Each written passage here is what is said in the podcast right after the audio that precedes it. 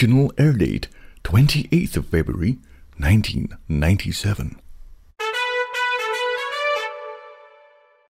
Hello and welcome to Scuttercast 43. This week I'm joined by Andy Hello. and Anthony. Hello. This week we'll be reviewing the episode Epideme after a quick synopsis read by Anthony. The crew come across another Jupiter Mining Corporation vessel. Everyone on it is dead except for one person who is preserved in a block of ice. They take her aboard Starbug, but the ice doesn't melt, even in the very warm temperatures. They decide to leave it till morning to decide what to do. During the night, the woman inside breaks out, covered in rotting skin and dead flesh, and climbs into bed with Lister, who instantly believes it's Kochanski. One thing leads to another, but when she kisses Lister, she falls dead, and Lister realizes he's just taken about half her face with that kiss. It turns out it was a virus inside the woman known as the epideme virus, who infects its victims, takes their knowledge, kills them, and then preserves the body and waits for another victim. Epideme has now entered Lister. After hours of trying to reason with it, they try to get rid of it by forcing it into Lister's arm and then cutting the arm off. Unfortunately, it doesn't work and Epideme begins to regenerate himself. Lister gets up and decides to sacrifice his life because otherwise it will finish with him and then move on to Kochanski and the cat. Seconds before detonation, Epideme reveals a clue to a possible cure and they head to a nearby planet. Unfortunately, the planet was destroyed and the cure did not lie there. Kochanski gets an idea from Epideme and temporarily kills Lister, allowing the virus to enter her. But she uses a fake arm, thus killing the Epideme. They revive Lister and all is well, except Lister now only has one arm. Just before we start the episode review, Anthony, you've just got a few things to say. This episode sees the return of Paul Alexander, um, writing with Doug again. Okay. Uh, this is the guy we talked about in Stoke Me a Clipper, who had written for S Club 7 and what have you, you know, amongst a lot of other things, a lot of comedy writing. Yeah. Um, he's also written for quite a few Jasper Carrott shows, um, Carrott Confidential and Canned Carrott, and you know all the rest of them. Yeah, yeah. And Wikipedia, I don't know how true this is. Wikipedia states that this episode was actually inspired by a Jasper Carrott line: "What if your flu could talk to you?" Ah, okay. So um, it kind of makes sense. Okay. The first scene starts, and they're flying around a big iceberg, as Kochanski describes it. Uh, she explains that, well, she was very good at geography, and, and she's very aware of this iceberg and the ice planets and stuff.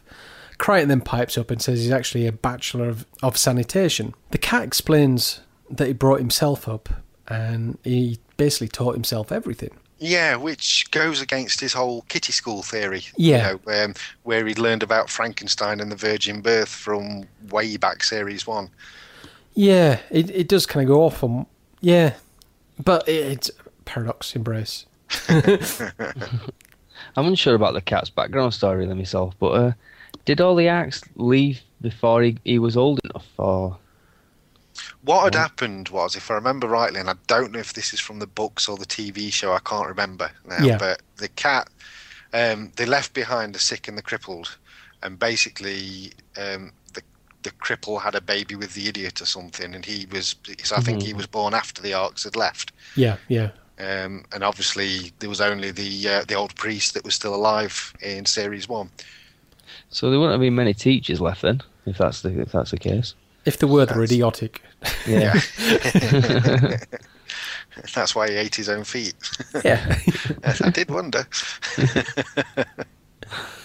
so they're going to head to the planet to replenish some of the water supplies. However, Starbug discovers a starship buried in the ice.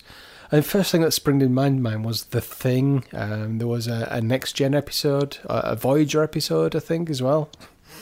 You- Never you a just- good sign, is it? no, you just, it's like, no, we'll leave that alone. It's obviously there for a reason. The next scene starts and they're on board the GMC Leviathan. Again, if they know the name is Leviathan, they've got to think back and think, um, no, let's get out of here. I would say it's it's uh, it sounds a bit more serious than a red dwarf, don't it? It's, yeah. yeah, they're on board and, well, the psi-scan picks up a live scan. Now, the thing with the psi-scan here, it's uh, I don't know if they use the psi-scan or if it's on Starbug scanners, but Okay. um, it detects a life form, but they don't know if it's a human life or non-human life form. Yeah, yeah. and it just struck me as a bit odd that the scanning capabilities can't detect that. You know, we know that Holly in series one had the ability. Uh, in the end, he was picking up Frankenstein's signal as a life form that's non-human, Yeah, that's right. and you'd have thought that the psi-scan would also be able to detect whether it was human or not life form. You would have thought so, yeah. I, I guess maybe because, well, what they find is in a human body. If maybe it was just masked. I don't know. Um, so they're walking through the corridors and these dead bodies all everywhere. It's a good set as well, isn't it? Here, Yeah. it's a fantastic looking um, set they've got for this. Uh, the, the the Levi- Leviathan helps if I put my teeth in. Um, now the commentary says that this was all actually filmed in the Concorde engine testing bay. Oh, okay. Um, well, they made a point of saying that uh, Chris Barrie would have loved it in there because he's into all that sort of thing. yeah, yeah, yeah. Um, but yeah, it filmed in the Concorde engine testing bays.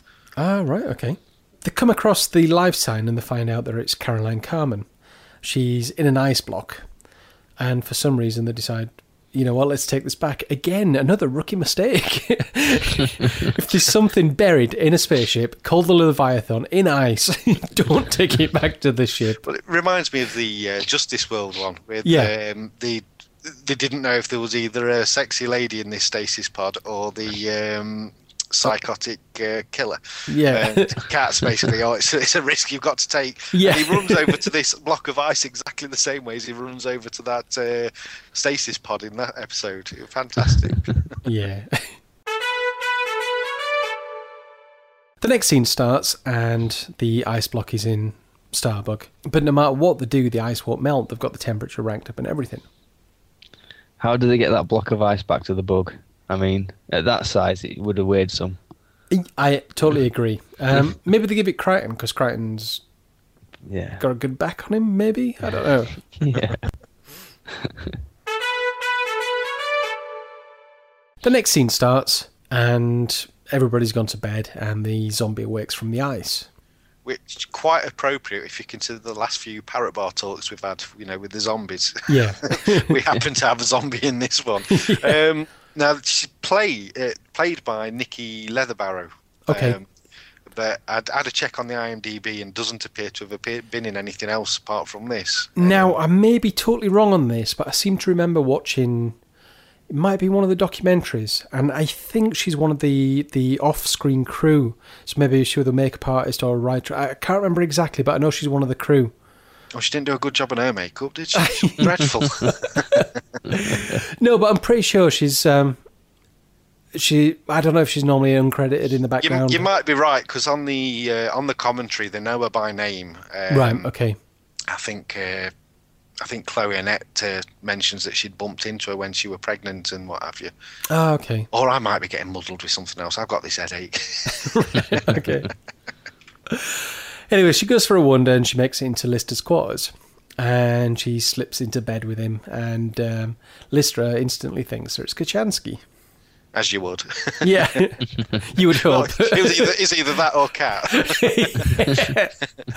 um, the, it's, it's quite a funny shot, this one, because you Yeah. know, as the zombies actually crawling up the bed sheets, Yeah. the camera's uh, on Lister's face, who's got his back to the zombie. Yeah, yeah, Right. Behind him, in the background, you can see the rest of his quarters. that's right. Yeah, Right. But the angle that it's shot at, the, the direction his head is in, right, the pillows are at the wrong side of the bed compared to later shots. Okay. What we should have seen behind him was the, the you know, his quarters should have been behind the camera and the wall should have been behind Lister.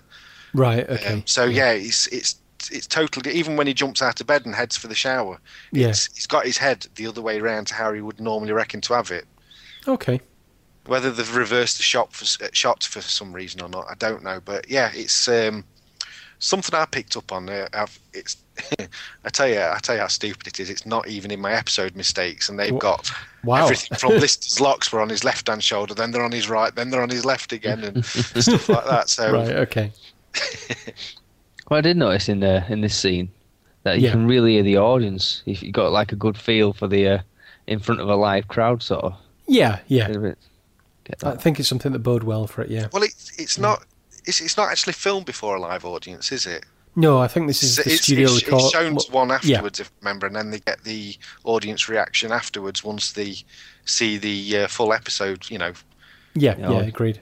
Sounds good though. It sort of adds a bit more feeling to it that way around. Yeah. well, the, the every time Lister seems to get it on with one of these nasties, um, the audience always seem to love it, don't they? From Yeah. Sirens to this yeah, yeah. to Rimmer. Kryten somehow comes to the door and he thinks Kochanski's in the room. So he, he throws he throws a duvet around the creature who he thinks is Kochanski and puts her in the shower. Now, how did Kryten realise? I mean, unless he's sat there playing with his sca- psi-scan all night long, how does he know that somebody else is in the room with him? He says he can hear voices, can't he? Because Lister's actually. Um, He's going, oh, Kochanski, you know. Um, Okay, This is a surprise. What makes you think I'm in the movie? I can't remember the exact Yeah, lines, yeah. but it's along them sort of lines. Along them sort of lines? Yeah. anyway, and uh, yeah, he actually hears the voices. Right. Okay. Kryten seems to uh, do the whining again here as well. I think it's every episode so far. Is uh, a bit of a whinge. Yeah. Um, it it wasn't quite as bad in this one. I, I think they learnt from the previous ones, and it was only maybe a, about a five second whinge, wasn't it? So it wasn't too bad. It did I- annoy. m- I didn't find it as annoying at all this time. It, you know, if anything, it was actually quite funny in this episode. But Hmm. I don't know. Perhaps I was just in a better mood. I don't know. Yeah, maybe. Kochanski basically it, Kryten tears a. Well, I wouldn't say tears a place apart, but he does a lot of hunting around for Kochanski and saying, "Where is she? Where is she?" And then Kochanski walks in behind him.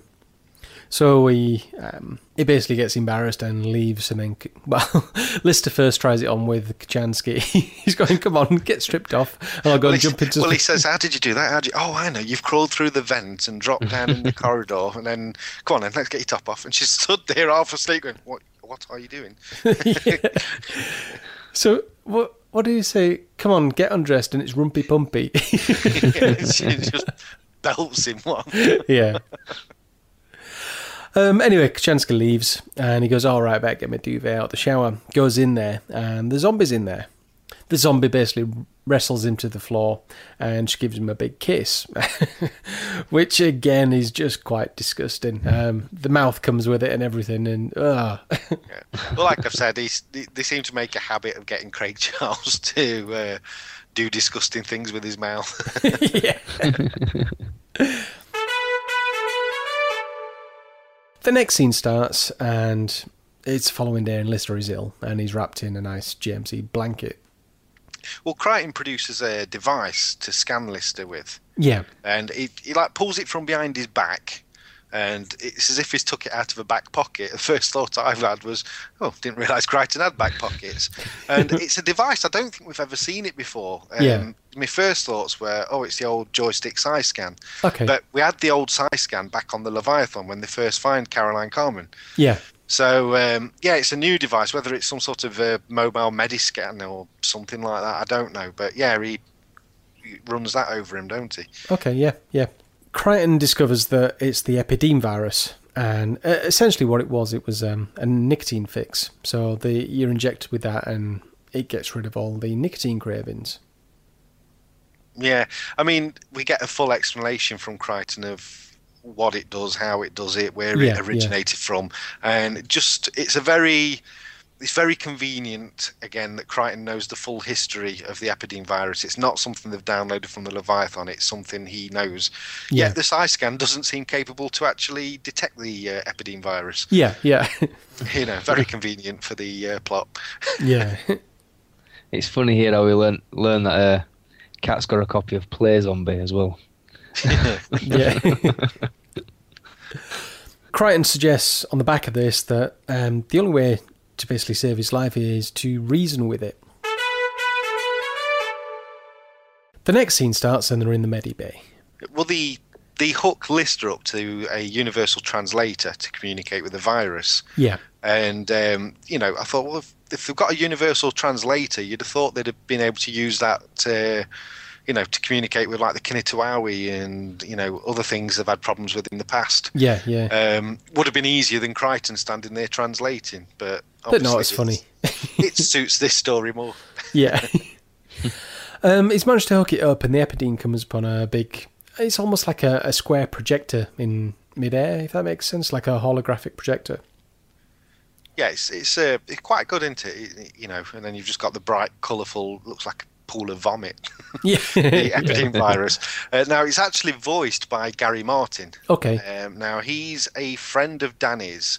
Uh, worked with him on stage. Um, in fact, they shared a dressing room in a Cliff Richard musical um, Okay. called Time. And Gary had actually been with Danny when they first auditioned for the role of the cat. Ah, okay. Right now, as well as being an established stage uh, singer and what have you, he's worked with Queen and Cliff Richard and the like. Um, is a is a very established voice actor. Okay. His IMDb page and his own website has got massive reams of lists of work that is is you know that is done. Yeah, Um, yeah. There's there's a lot of cartoon work. There's loads of video games that is voiced for, and we're talking all sorts from uh, Metal Mickey to Oh, wow. Mis- Mr Bean animated.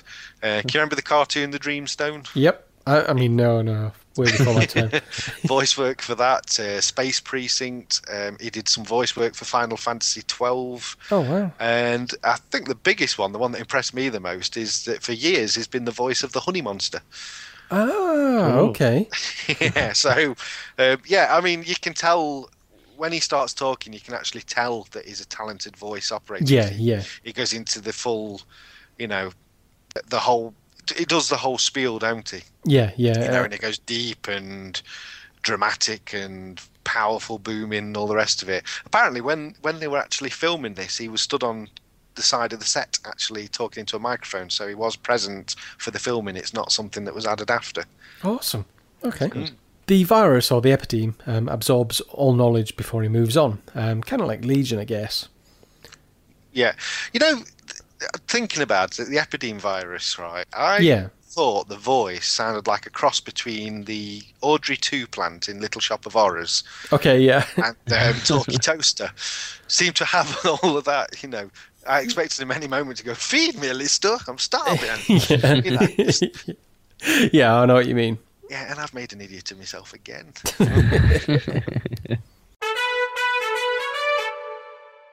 The next scene starts, and Kryten suggests that basically, if they chase it, in, chase the virus into his arm, they can cut it off and get rid of the virus.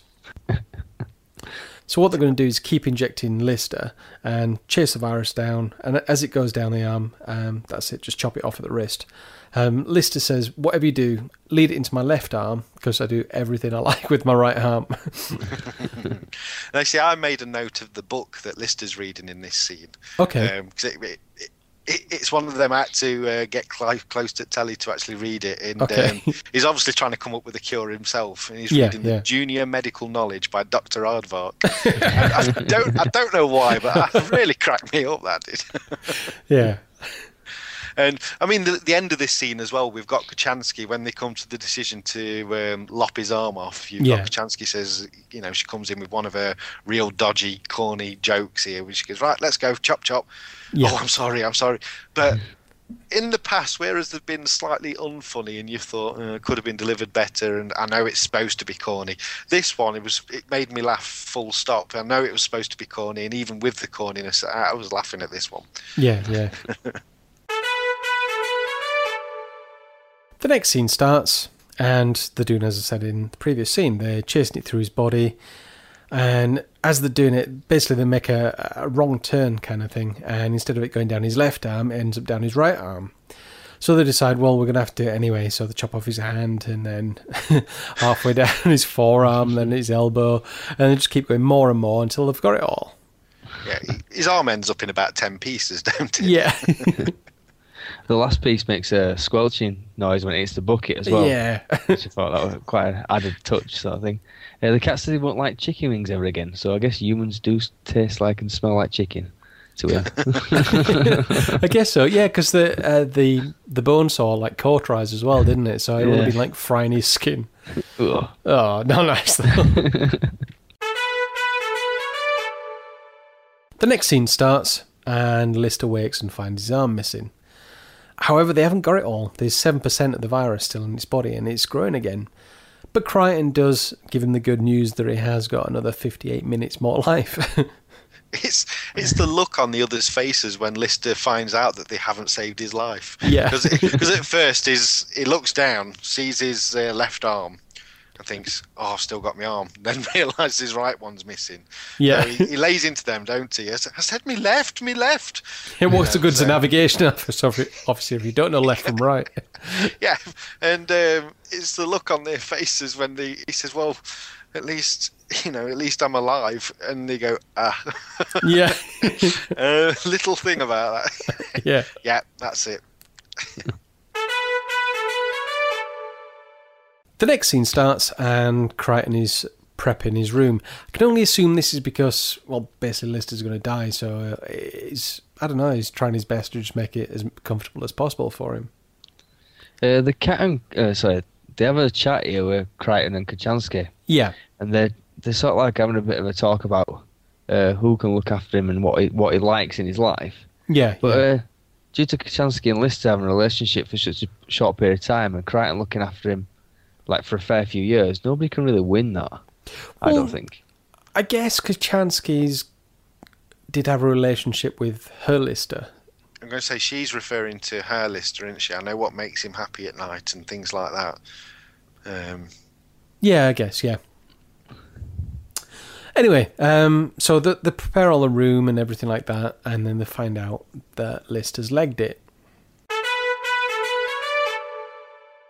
The next scene starts, and Lister is heading back to the Leviathan. Um, basically, he's strapped himself with bombs, and he's going to go blow it up. Now, how did he clip them bombs on? I, I don't know. I know he's only got one arm. He's got one arm and a rake of bombs strapped to him. he's going to single-handedly defeat the epideme virus. Yeah. wow. You know we were on about those bad jokes earlier. anyway.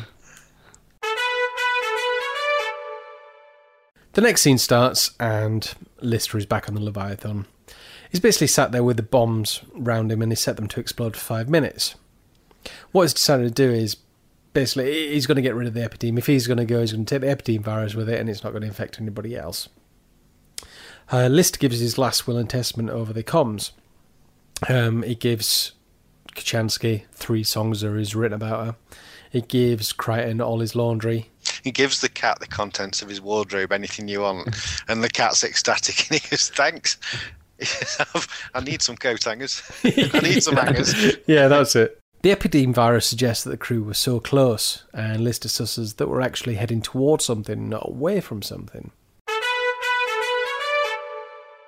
The next scene starts, and Kryten's talking to the epideme virus. It's it's back in Lister, obviously. Lister's just dying, really.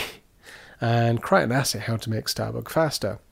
And it basically gives him the instructions of how to make it 300 times faster. This is because the epideme virus it um, it takes on all the knowledge of its victims, doesn't it? Yeah, so yeah. it's it's got some engineers' knowledge, and so he he's got the know-how of how to make Starbug fast. You know, like you say, three hundred percent faster. Yeah, yeah. So basically, they use that knowledge and to get to the Delta Seven um, for the epideme cure. Yeah, because it's um, basically they weren't going to get there before Lister died. Yeah, And he, he basically tricks Epideme into giving him the information. yeah, yeah, Now, the Leviathan computer show in the previous scene, it showed a display that sh- um, it looked as if they were headed, the Leviathan, for um, somewhere called Theta 4 as Yeah, a yeah. destination. And in this scene, they say that um, they're headed for Delta 7. yeah, Uh, there was no Delta 7 on that screen. I mean, I suppose Theta 4 could have been, you know, where they were originally headed to or where they was coming from. Possibly. Yeah. Um, but there's no mention of Delta 7 on the old, uh, on the previous shots uh, computer screen from the Leviathan. okay. And it just struck me as a bit weird. You'd have thought they'd have um, either had Delta 7 on the screen or referred to it as um, Theta 4 to tie in with the previous scene. Possibly, yeah, yeah. The final scene starts, and Starbug is going fast. And I mean really fast. And I think Cat describes it as a speeding bullet in the back of the bat arrow of hell. Yeah, but do you notice how it doesn't go in a straight line? Yeah. It doesn't take the shortest route. It bobs and weaves about. And I'm thinking, well, Cat's not a very good pilot, is it? It's obviously Lister that had all the skills. Yeah. they get there and the planet has been flamed. The Epideme knew that. He just thought he'd kind of mess with him, which is kind of cruel, really. He just wanted to give him a last bit of hope. Well, it was vying for time, wasn't he? It stopped Lister from committing suicide, and Yeah, it's got him back on the ship, and it set them on a task which he knew was pointless from you know day Yeah, one. exactly. Um, Kochanski comes up with the idea of killing Dave, and basically, it's, it's just quite a long scene. She gets the arm of Caroline Carmen, puts it up her sleeve. The virus then, well, basically, she kills Lister. Stops his heart, don't she? Yeah, the epideme jumps into her hand, or should I say Caroline Carmen's hand, and then she cuts it off, and that's it. He's dead and buried. Yeah. Well, apparently this took Chloe quite a few attempts with the laser bone saw before she managed to cut the arm off properly. Okay. And half of the crew had left because they got fed up of waiting. Um, something else as well. Paul Alexander, he didn't know that Chris Barrie was leaving the show. Okay. And so he'd written this one with Rimmer as the hero. Um, what was going to happen is uh, Rimmer was going to let the virus infect him and then switch himself off, uh, Okay. leaving the virus out in the open, floating in midair for the cat to basically destroy with a bazookoid. oh, okay. And I mean, we've also we've got the bit where when she lops her own arm off. Well, Cat and Kryten believe it's her own arm. They don't realise that it's a false arm she's using. Yeah. So yeah. when she lops it off, the cat does another one of these perfect stiff falling faint moves. Yeah. You know, like it does in Justice World. Yeah. His finger goes up and he's like, oh my god, and he just falls sideways. right. And um, it's absolutely brilliant. It's it's it's like I say, he did it on Justice World when he smacks the uh, rogue simulant on the head with the uh, shovel. yeah, yeah, You know, and so yeah, we get the same thing here, just a stiff board fall. Brilliant. yeah. so that's it. They all leave the room. They're all patting themselves on the back, and they've just totally forgotten about Lister. he comes back in screaming, don't he? Yeah. As they, you notice as they walk out the room as well, they walk past the collapsed cat, and he's Yeah. still got his arm up in the pointing gesture that he was doing when he first did it. Yeah. And uh, yeah, absolutely hilarious. When you hear uh, Kryten and when you, yeah, when you hear Kryten shout Lister, that really made me laugh. Yeah. And it's squeaky laughing it. It's, no, it was just like, shout. ah, we forgot. yeah. it's the most panicked we've ever heard Kryten ever. yeah. so they all come running back in and they revive him, and it ends with to be continued. There was an alternative ending that was filmed but then cut from the episode. Okay. Which basically it was just Lister's infected arm floating through space and then headed towards the camera. Um, you know, somewhat to nothing, but yeah, it was it was filmed and done but not used. Okay. Right, well, that's the episode review done. The next section's the scores. Me personally, um, apart from the bit where Kryten was a bit neurotic again in the bunk room, I actually really enjoy this episode. I, I, I think it's just been like a breath of fresh air for this season. Um, it had a decent story. It, it absolutely flew, and it had a, a good few laugh out loud moments. So for me, I'll give it an 8 out of 10. Anthony? Um, they're going to start thinking we've collaborated on these because I've, you know, we, we've had no contact and I've gone for an eight out of ten as well. Yeah. Um, it- like you say, I just really enjoyed this episode. Yeah. Um, it's full of jokes and laughs, not like the last episode, Beyond a Joke, which was Beyond a joke. said, yeah, there was there was too much squeezed into the storyline. and Yeah, yeah. Not enough time for gags. Whereas Yeah. this one, it went at a nice pace. Um, we've still got, like you say, Kryten's annoying shrill voice, but I wasn't annoyed by it like I have been previously. Yeah. Um, I've already mentioned Kochanski's corny crap gags, um, uh, but I found them funny in this episode. Yeah, yeah. Um, so yeah, it's one. You know, I've wa- I watched it twice on the trot for the show notes, and um, yeah, loved it both times. It was uh, it were an easy watch. I enjoyed this one. Eight out of ten. Fantastic. And finally, Andy? Uh, I went for an 8 out of 10 as well. Oh, I, uh, okay. this is a good episode. I actually did like it. Yeah. Uh, all the crew had a lot of parts which seemed very well balanced, which I did like. yeah, yeah. Yeah, there's some corny jokes, but I think they really had to put them in because uh, Lister did lose his arm. Yeah, I mean, yeah. you couldn't really miss them out. what I did find though, uh, after watching this one, I had to I had to watch the ne- next one straight away, Nanarchy. I couldn't. I know what couldn't you mean, yeah. Hold it. I couldn't hold off. I was like, oh, go, you know, go on. Then. It's too complicated. so I watched it. To be honest, I'm getting really twitchy about watching the next episode. Um, I, I'm I, no, I think once once I've done the editing for this, I'll sit down and watch the next one. Yeah. I know what it is. It's because you both can't wait to see that oiled up, muscular body. No. Anyway, so that's an eight, eight, eight. Um, we've gone totally opposite to the forum again, uh, which is bizarre. On the forum, there's a four, a six, a seven, eight, and a nine, um, which gives it a total of seventy-two and a half percent. So call it seventy-three percent. So yeah, it, I'm I'm actually glad we're getting a lot of voting from the forum because it is it's evening the scores out quite a lot. I mean, there was a parallel universe, Lizetta and Boston Murph, who really didn't like it. But again, we we went opposite. Sorry. We always seem to, especially with like Parallel Universe. He scores one highly, and we give it nothing. yeah, yeah, when we when he gives one nothing, we go, "Oh, I love that one." yeah. so yeah, it's it's like you say, it's nice to have a mix of scores. yeah, yeah. There's a there's a nine in there as well. That's a that's a pretty good one. Yeah, there is. But I mean, normally the scores are set seven, eight, and nine on the forum. I must admit, I toyed with putting nine on, and I originally wrote nine down on the show notes, and then I thought actually the reason I'm going for a nine is because all the other ones, there's been so many bad ones just lately. And Yeah, I yeah. realised that if this was in the middle of series three, um, I wouldn't be giving it'd just it a be an average out of 10. episode, yeah. It would be an, an eight or a strong seven. So yeah, that's I've settled on an eight in the end. Cool. Next section is what's going down in Groovestown after a quick advertisement from Inappropriate Conversations podcast. Hello, I'm Greg, host of a podcast called Inappropriate Conversations. The show is breaking down barriers about discussing politics, sex, and religion. Society says we should keep them separated. I say come out and play. You'll find Inappropriate Conversations on iTunes in the politics section or at inappropriateconversations.podbean.com. Thanks for listening. Music by Kevin MacLeod. All right, dudes, what's going down in Groovetown then? Groovestown. First of all, over to you, Anthony. The first bit of news I've got is uh, it's about um, Andrew Ellard, uh, Yeah. who has released a pilot episode of a radio-style sitcom uh, Okay. in podcast format, Yeah. and it features a couple of Red Dwarf stars. Okay. Um, so basically, what we've got for those of you that don't know, uh, Andrew was the guy at last year's Dimension Jump who read the text message from Doug, Yeah. which unofficially revealed the new series of Red Dwarf being commissioned. yeah. yeah. You know, and this was way back in April 2009. Don't forget. Yeah. Was it April? Uh, June? July? I can't remember. It was a while sunny. Yeah. right. Now, um, Andrew worked as a script consultant on the Red Dwarf movie. He's Yeah. seen the script for Red Dwarf movie.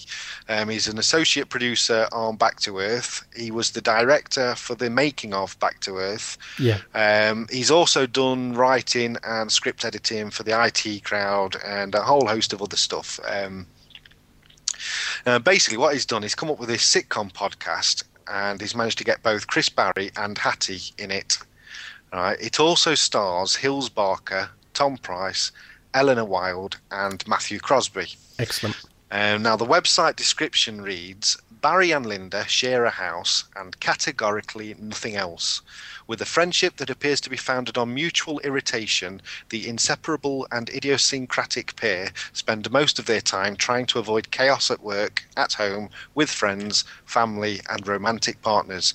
They are rarely successful. The rest of their time is, of course, spent repeatedly explaining that no, they are not a couple.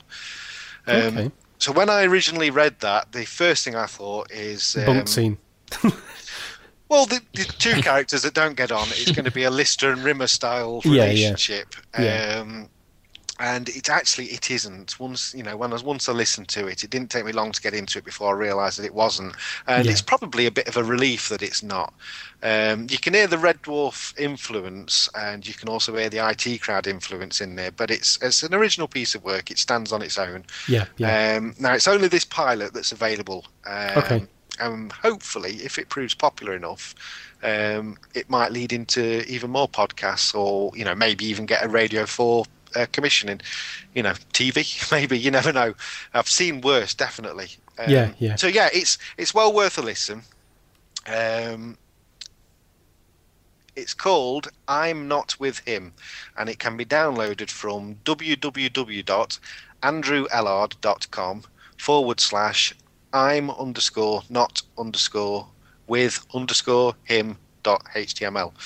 Okay, cool. Failing that, you can get it straight off iTunes. I'm not with him, and it's in the podcast section. Excellent. And yeah, it's worth a listen. It's got Chris Barrie and Hattie in it. Um, so yeah, Fantastic. Um, there has been a bit of Red Dwarf news, or there's been a non-piece of. Let, let me explain. um, long story short, the uh, Digital Spy put out a tweet saying that Red Dwarf execs confirm new series. This was then straight away followed up by Doug Naylor saying, according to Digital Spy, Red Dwarf exec confirm. He says, not true, sorry. And then he then followed it up just saying, listen, I'll let you know when it's good to go. Um, but it, I mean, when he put out the tweet, maybe about two weeks ago now, he says it, it won't be for at least a couple of weeks, but you'll hear it from me first. yeah.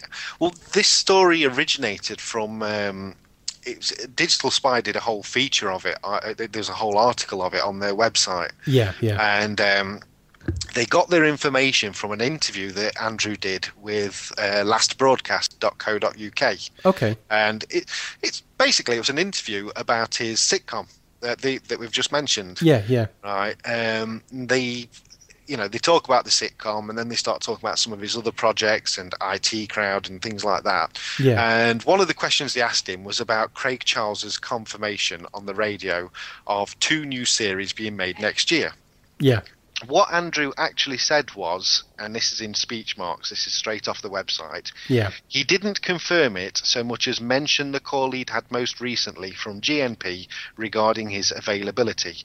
Latest word is that the deals are being done, and assuming UK TV get it sorted, they'll be in a position to start prepping before the end of the year.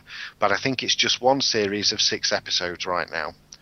okay, Right now, that the, the fact that it says assuming UK TV get it sorted yeah, um, yeah, shows to me that this is not confirmation at all. Not in my book. yeah, agree. You know, it's been it's been quoted out of context, and for a site like Digital Spy, I would say it's very very lazy and sloppy. This yeah, agreed, um, yeah, we we normally you know you expect better from a site like Digital Spy, uh, and of course every single blog and website and podcast and all the rest of it has run with the story because Yeah, of yeah. Digital Spy.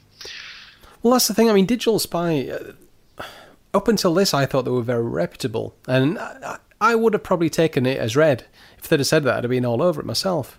But it's only because I follow I followed Doug on Twitter that he instantly replied, and that was the first thing I knew about it.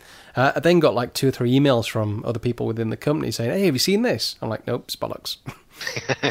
the thing is, it. One thing that we can get from this, though, is obviously Andrew's got to be very careful what he says. He's very careful with his words. yeah, Um, and you know you're going to have to get up early in the morning to catch him out. yeah, Now, if you look at the quote, right, and read in between the lines, it looks as if they're so so close. yeah, you know, yeah, Um, provided um, provided UK, well, assuming UK TV get it sorted, they'll be in a position to start prepping before the end of the year. And Yeah. he's talking this year, 2010, and Yeah. we're you know we're a good chunk into November. So yeah, it shows how close, how you know we're on the verge, surely, of some massive, massive news. You know, dates and filming Yeah. dates and all the rest of it. yeah. Fingers crossed. Um, it's not aired before the end of April. That means we get to the end of the 55 Scuttercasts, Yeah, and it'll just fit in nicely. Yeah. Yeah. In fact, do you reckon we ought to approach them with a date? This is when suits is. yeah. Would you mind working round us? We'd actually like a couple of weeks break at the end, and then so I'm thinking Mayish. I don't think that would work. No. Welcome to the Parrots Bar, the place you can drink a curry flavored tequila slammer that burns on the way in and on the way out. okay, Parrots Bar. First of all, Anthony. Yeah, um, I went last week to go and watch Paranormal Activity 2. At the cinema. Yeah, uh, went with Ah. my mate, and um, now I'm a big fan of the original. Uh, and I, I know not everyone is. I know there's lots of people that think the acting is wooden and that the ending lets it down. And I, I can see where they're coming from. Yeah. Right. But there's very few films I've come across that built up the tension like the first Paranormal Activity did. You know, when I went to see it, it kept me on the edge of my seat. It was pure 100% suspense. You know, where there's what they do, they cut to a nighttime camera and then the Yeah, clock yeah. speeds up and then it slows down and you get like a bit of a rumbling noise in the background. And it's when the clock slows down, you know something is coming. And it's Yeah, got you yeah. leaning forward, your back goes up. And yeah, absolutely loved the original. So, So, what um, did you think of Blair Witch then? um, I like Blair Witch. I really enjoyed it first time I saw it. The only Okay, problem okay. I've got with Blair Witch is you don't see enough. Uh, now, the original Paranormal Activity does deliver. You get um, everything from doors moving, um, Yeah, yeah. demonic shaped shadows. You get bedclothes being pulled off. You get people being dragged down corridors. You know, it's a. It does get quite intense as it Yeah, goes okay, on. okay. Um, so yeah, with that in mind, I thought, right, sequel's out, brilliant. You know, and it's a year later, we've got this sequel out, absolutely dreadful. Right? Wow. It's um, it ruins the first one. You know, Really? given the choice, I would never ever see the second one, and I'd just leave the first one as it is. The way it goes in, what they've tried to do, they try to tie it in with the story of the first one. It's set Okay. before the first one. Well, it's set around it. The beginning, the majority of the film is set before the first one Yeah, yeah. and then you get an ending which comes supposedly after the first one. Okay. Right. Um, but they've not even tried with this film. It is at, th- th- there's no attempt. There's nothing to this film whatsoever. So, like Blair Um, Witch 2. Well, no, because I mean, Blair Witch Two was like a separate entity altogether. Yeah, it this was. one they've tried. They've got same actors in, and they've gone for you know. They had a formula for the first one, which worked fantastic. Mm. This one just you know sat there bored most of the time. There's very few actual paranormal occurrences like you got in the original one. Yeah. It builds up, and each night it starts off with just the door moving slightly. Next night the door moves slightly. The bedclothes, you know, the bed sheets move Yeah, yeah. and it slowly builds up and builds up. And this one, absolutely nothing. It's really there's hardly anything happens. There's one one of the activities that is actually any good or scary, yeah. and. Um, I'm going to spoil it here. I'm going to tell you just in one sentence. Basically, there's a big bang and all the door cupboard doors fly open at the same time. Okay. Right, which when you start watching it, it does come as a big. It's a jump moment. Yeah, yeah. Right, there's no build up of the tension like the first one. It's a jump moment, but that's the only one that was any good. Yeah, Right. There's, I mean, there's one bit. There's a, there's a toddler, a baby in a cot. yeah. Right, and this cot, it gets, the baby gets pulled down the cart and then lifted up into the air. Right, and people were laughing at how stupid the effects were for it. Right. Right, it was like, it was the. It was as if they was using a still framed photo of the baby, not an actual baby or a dummy Right, of the baby right, got you. Okay. Right, and the animation, it, it, the way it's been animated, it, it reminded me of the Captain Pugwash or the Bod animation. You know, with the legs. Yeah, moving. yeah, yeah. it was just right. It's just a still image pulled up. There's no motion from the baby or anything. You know, it, absolutely dreadful. Uh, it just ruins the storyline of the first one as well. You Yeah, know, yeah. It, it introduces something. Um, this one hints at the reasons that it could be happening, and you know, there's a teenage daughter which says that uh, the, the demon. Uh, somebody will do a deal with the devil for wealth, and it hints that it could be this girl's dad that's responsible for this demon coming after him. Okay. Oh no, no, like, forget all that. that. We hint at it and then don't mention it again. Um, that section, I was, you know, where I was on about the um, the spoiler I gave away, Yeah, the jump moment. Right, what happens is she comes in, she the kettle, she pours herself a drink off the kettle. Right, sits down to read some magazines on the counter. Then it happens, and she runs off out. Yeah. Right, the kettle starts boiling again Okay. right? And she goes in and starts shutting cupboard doors and what have you, and sits back down. A coffee cup's gone. There's no continuity here. The coffee cup's gone. Why was the kettle on the boil when she's just actually made her drink and put it down? It's finished with in Yeah, the scene yeah. before. It, it just, yeah, it just does not make sense. The whole film is absolutely dreadful. And you know what's happened? It's just been, it's been a successful film that made them lots of money last year, right? And they've gone hell for leather. Let's get this out. Forget the quality. It doesn't Yeah, matter the quality. We'll just bung it together, and that is literally what it is. And it's the first time I've ever felt as if I've been ripped off. And I went on Orange Wednesday, so I only paid half price. I still felt as if I'd been swindled. And I've never felt like that at the cinema. I'm an easily pleased person. And even down to the trailer, the trailers that we'd seen beforehand really got you excited. And Yeah, yeah. you see this baby on its own walking across the road outside the house, and you're thinking, oh, what's gone off? Not even in the film. Nothing to do with the film. They've done that for the trailer. Like, oh, Right. God, it is awful, awful. Do not see Paranormal Activity 2. Um, if you've not seen the first one, watch the first one, and that's it. Do not even think about watching the second one. Uh, that's my advice. Cool.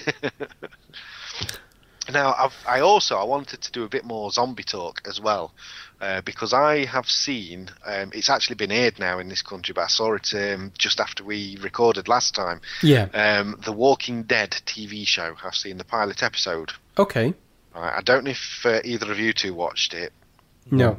It is absolutely fantastic. It's what a zombie film should be. Okay. Um, you can tell from the first episode that the zombies, although they're going to be um, they're going to be relevant to the program, it is not what the story is about. It isn't about hordes of zombies, just go you know brains and all the rest of it. It's not Yeah, that. yeah. It's basically it's the characters and it's how they deal with this and. Um, it- Oh, absolutely fantastic!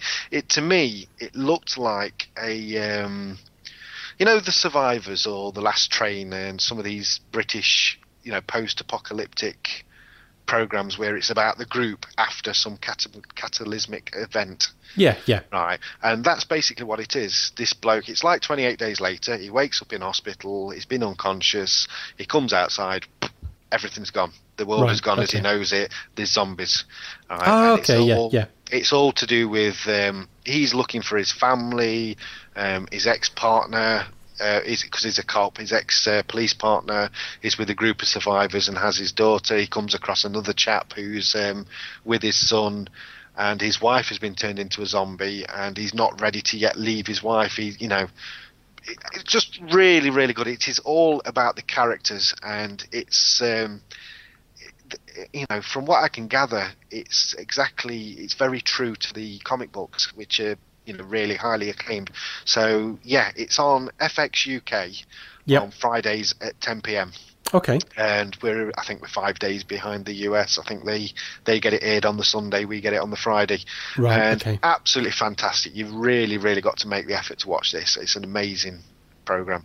Cool. Um, did anybody do out for Halloween? I don't suppose No, I didn't.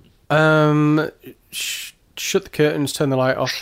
That's pretty much Yeah. what we used to do before we had the kids. Yeah. So, um, we, we we never used to make any effort. It used to be oh bloody old begging kids, you know. uh, Yeah, yeah, it didn't like. help. it didn't help when you'd open the door and there'd be some teenagers there with a fifty pence mask and they'd go trick or treat, you know. And you give With them- eggs in their hands, yeah. yeah, you, you, you oh god, yeah, I've, I've got a, a penguin here, choc you know, chocolate biscuit penguin. Take Yeah. that, and they'll go. That's not going to buy me much fags, you know.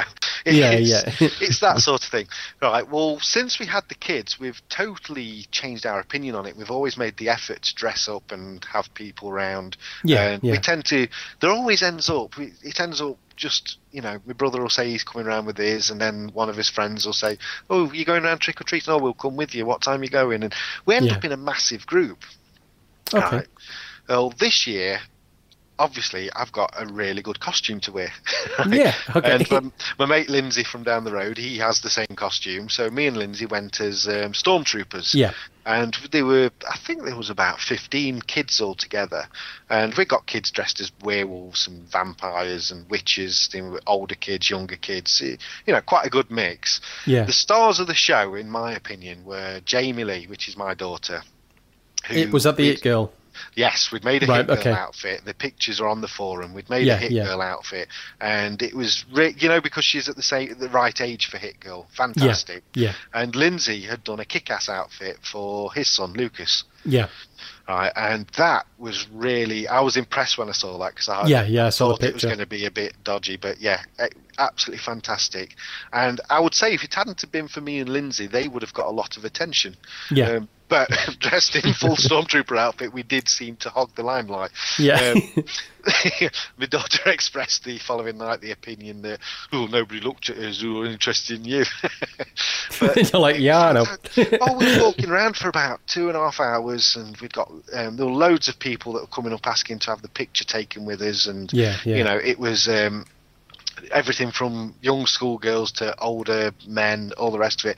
it fantastic, really. You know, really enjoyed it. We. Um, the only problem we got last year, we ran out of sweets. There were too many trick or treaters. Yeah, so yeah. this year, I've spent loads, and we've got bowls full of basically cheap rubbish crap sweets. Yeah. I've got different degreed bowls. That's right. If they've got rubbish outfits, this bowl.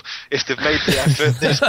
If it's somebody we know, they can have them out of this bowl. And you know, I'd categorise the sweets. Into, you know, oh, Wow. And um, we didn't give none away. We didn't have none. We were out trick or treating. By the time we come back, they'd all done.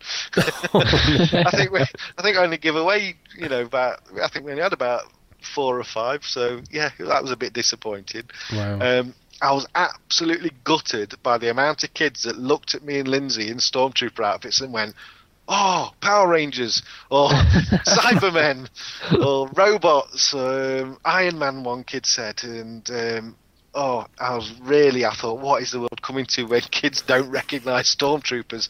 You know, I, I, I was okay when they said clone troopers. I thought, right, they're in the right universe and we're nearly there, but. Um, How dare they not know anything from a 1977 film? I was disgusted. Absolutely disgusted. There was a kid dressed as a Jedi, right, okay.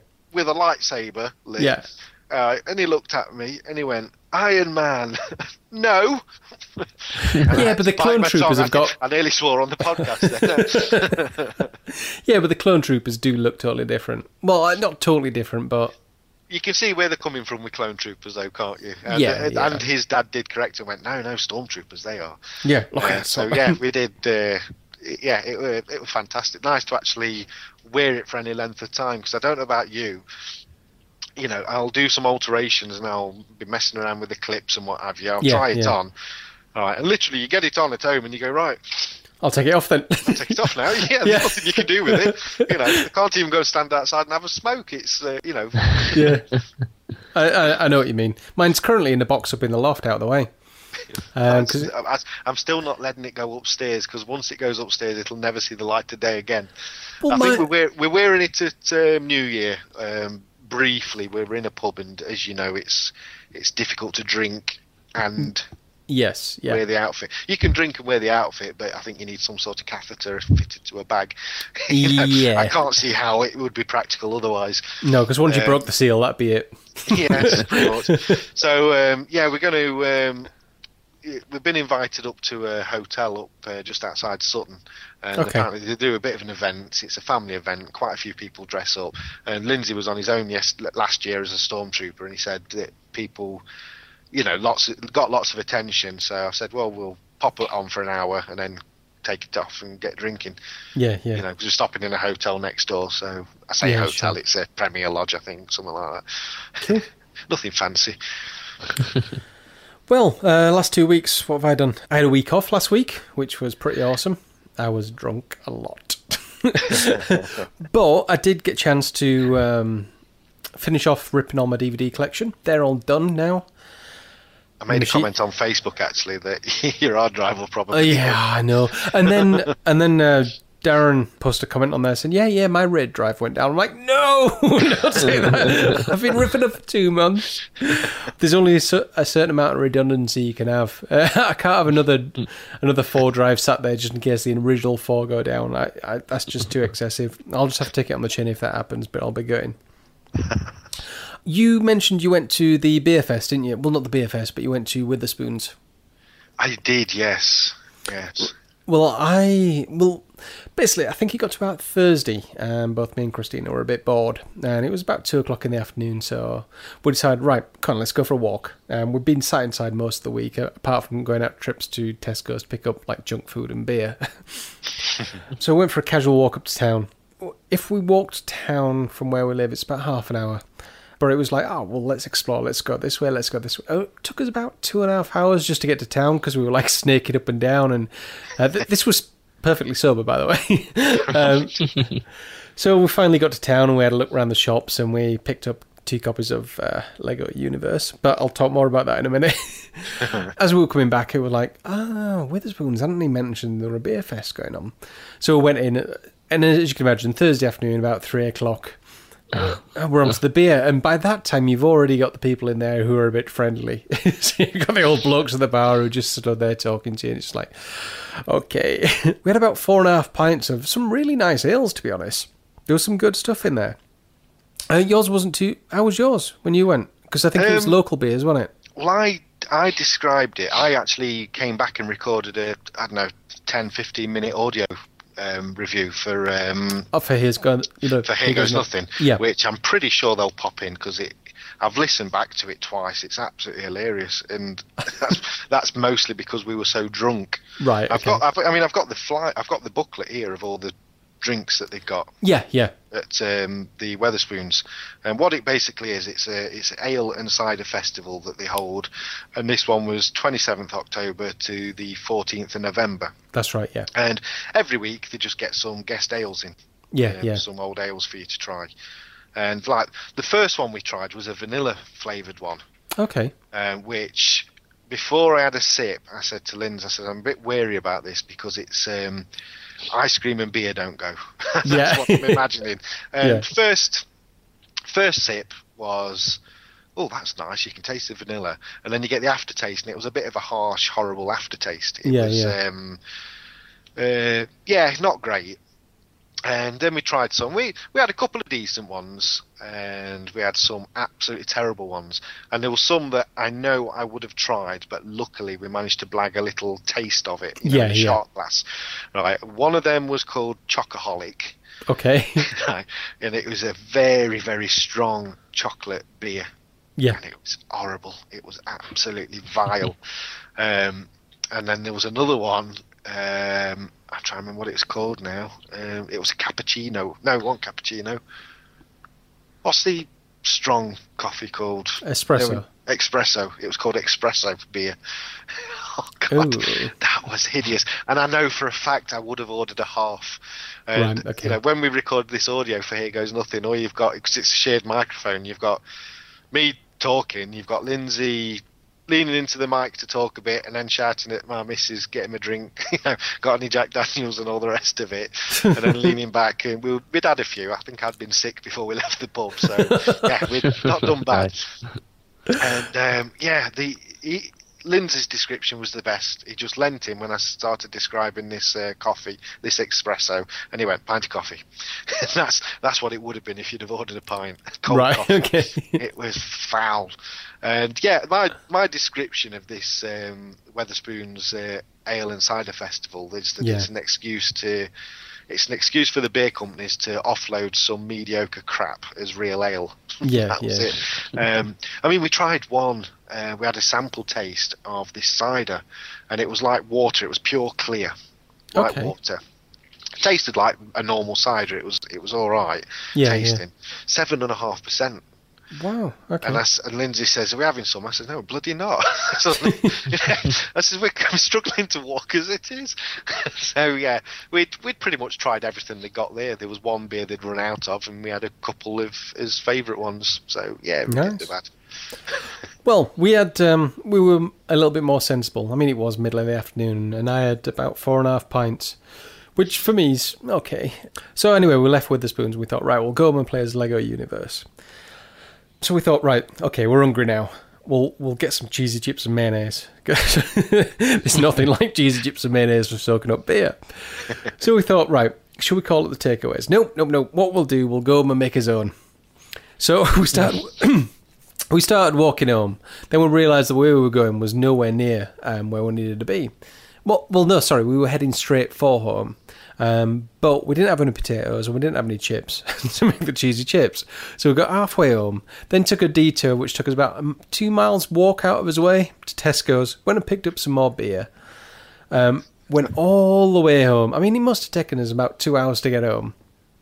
Um, you know, with uh, bottles and Yuki clanking against his knee, staggering all over the place. I saw Go- the face as Facebook updates actually. so- yeah, Uh, yeah, we were being quite verbose because we were both drunk. Finally got home, cheese, chips, mayonnaise. Um, ate that, left the beers in the fridge, and went to bed at half nine. We could have just got some cheesy chips from the you know one, one of local takeaways. Been home for six o'clock and had some beers, but no, no, we did a long way. it was great though. I mean, we had best night's sleep ever. Yeah. See, we don't get the cheesy chips over here. I've never really? never had 'em. No. Chips go Ah. with gravy and peas and that, but not cheese. We'll we'll make sure we experience them uh, next weekend. Next week, not Not next, next week. weekend, the weekend after. Yeah, we'll experience them then. Aye. Get some down his neck. Aye. Um. Anyway, Lego Universe. So we were in um we were in game, and I, I'm a big fan of Lego. If anybody's seen any of my Facebook status or Twitter, they'll they'll notice that I like playing with Lego. Yeah, I haven't grown up yet. So anyway, Lego Universe is an MMO. Um, so basically, like a Warcraft, but in the uh, Lego universe, and essentially you can just build wherever you want. So obviously that appealed to me. So we got it home and we spent all weekend playing it. Um, spent about 20 hours playing it over the weekend, which is quite excessive. Um, after that 20 hours, we actually beat the game. We'd done every mission there was. we collected every item, uh, and we just completed it. And we're like, hang on, this is an MMO. This is expecting like a monthly subscription of people to keep going back and keep going back. And we're like, what the hell? Then we read that it's actually for four to eight year olds. ah, okay. Because I mean, we're running around and we've got all these little kids talking to us, like uh, trying to send through friends request and this, that, and the other. And we're like, get over, stop being so childish. you're, you're effing and blinding at all these kids. Well, the thing is, I, I had um, suspicions that it was maybe um, really locked down because it was just everything. I mean, you, you named your character something, it had to be sent off to a moderator to make sure the name was okay. And you, you named a pet something. I mean, I got this little uh, Triceratops creature and I called it Horny because it had three horns on the front. nope, that's not allowed. And what? You got the pedo police in. well, that's the thing. Uh, and then there was certain thing. I mean, one cool thing about it is um, you get your own little area within the game. So all the Lego bricks you've been picking up throughout the game, you can you can virtually build anything you want, which I thought was pretty cool. But it had three security settings on it, so it was like it was open to the public, so anybody could come and see. It was private, so only you could see, or best friends. I'm like, okay. So I thought, right, well, okay, I've I'll invite Christina to be best friend, and then she can come in and fan around with my Lego bricks and stuff like that. Sounds like a euphemism if ever. yeah. So uh, we both invited each other these best friends things, and we're like, right, why is it not coming through? After reading through half an hour on the forum, I found out we had to verify our accounts on the Lego site. We had to go through, we had to give them our driving license numbers just so they could verify we were us, so we could then best friend each other. How many kids have got driver's license? well, it's not that. If the kids are under 18, which obviously if it's aimed for to 8 year olds, um, they've got to get the parents to give the driving license number just so the kids can be verified at those addresses. So if anything does go on, you know, a little bit weird, then they've got they know exactly who it is. I just thought, Extreme. wow, that's extreme. Very extreme. but if you think about it, though, you know, if anything did happen, you know, if there's Yeah, any yeah. grooming and what have you on their website, Yeah, you think yeah. of the bad press that Lego would get. As No, well absolutely, game absolutely. You, you can see this day and age where they're coming from, but no, you think there'd be exceptions to adults. Man, you shouldn't be allowed to play. Well, You're banned. I mean, the thing is, I mean, I played a lot of the other Lego games. I, I do quite enjoy them, you know, like the Lego Star Wars and Lego Indiana Jones and all that. They're, they're just uh, a bit of fun. And I thought, oh, Lego Universe is just going to be exactly the same, but you can do what the hell you like in like a massive universe. But no, no, no. It's full of kids. but um, granted, I won't be playing it. Well, apparently there's more content coming out um, tomorrow, so I might continue playing a little while. but for 30 quid, it was a good laugh. you got Tweeny World coming, and the Teletubby planet. maybe, maybe. Um, because MMO's kind of where everything's going now. I mean, all the big titles are going into like massive on- online play now. Because people just enjoy the universe. Um, I, it wouldn't surprise me if there's not a Halo MMO. I mean, th- there's Star, there's a Star Wars game. There's been a Star Trek game. It's just everything's going multiplayer now. Anyway. This week's podcast of the week is, as you heard earlier, the Inappropriate Conversations podcast. Over to you, Anthony. Yeah. Um, now this it sounds like a crude podcast. Uh, Yeah. I've done. I've already done one um, called Inappropriate Behaviour, which Yeah. was a crude podcast. This Yeah. one is not as crude as it sounds. It honestly isn't. Um, it's a very uh, intellectual podcast which Okay. covers the topics of um, sex or religion or politics, and it's basically it's all topics that are considered a little bit taboo. Okay. And so it's uh, inappropriate topics for discussion at the dinner table. Okay. Um, now, the host is an online friend of mine from the Simply Syndicated forums, a guy called Greg or Okay. Gab. Yeah. Um, now, he introduces the episode's topic. Right, and I always think, oh, it's not going to be relevant to me in my life. You know, it's it, it might be about the U.S. elections or Yeah, yeah. um, obviously some of the he's a religious chap and so some of the religious teachings not teachings he doesn't teach but he might talk about his experiences within religion you know through his teenage years and people he's come up against and i always think it's not going to really be relevant to me but i Yeah. always get sucked in and find it really interesting and really fun and he points out the stupidity of some um, some religious beliefs or you know political beliefs or teachings Yeah. for sex education and um, yeah it's just it, it's um, it's very logical Okay. And so he'll logically look at it and he'll tell you that why it's wrong to ban kids from doing this and why it's wrong for you to vote this way and why it's wrong you know and he'll give you his point of view and um, that's pretty much it it's one of these podcasts that stops my brain from rotting away from the uh, monotony of a day-to-day job Yeah, yeah. um, so there's there's all that side to it. Also, he's got a section um, within the podcast called "Different Drummer," and this is basically it's Greg's chance to put somebody uh, on a pedestal, somebody that he admires. Okay. And it's normally it's it's somebody that doesn't go through life as a sheep. It's somebody that uh, thinks his own way, uh, doesn't just believe what he's told. Somebody that makes his own path in life. Life, uh, Yeah. basically somebody that marches to his own beat, which is where Okay. the title comes from. A different drummer. Okay. And we've had everything from writers and musicians. Uh, we've even had other podcasters, and so yeah, it, it's one that's really, really worth listening. Uh, I would say if anybody listens to uh, Dan Carlin, uh, who does the Hardcore Histories, if you listen to his other podcast, um, Common Sense, Yeah. it's not the same as Common Sense. Uh, but it's a similar sort of vein at times. It, it's that sort of sensibility that you get from this podcast. So yeah, um, it's inappropriate conversations. You can download it. It's a fellow Podbean one, um, so you can download it. No www. It's just inappropriateconversations.podbean.com, Okay. um, or available directly from iTunes. Cool. Well, that's it for this week. If you want to come join us on the forum, it's reddwarfforum.com. If you want to find us on Twitter, it's twitter.com forward slash reddwarfforum. If you want to send us an email, it's scuttercast at reddwarfforum.com. And finally, if you want to find us on the Fiction Shed Facebook group, it's facebook.com forward slash fiction shed. Well, that's it for this week. We'll be back in two weeks with Nanarchy. So until then, goodbye. Bye. Goodbye.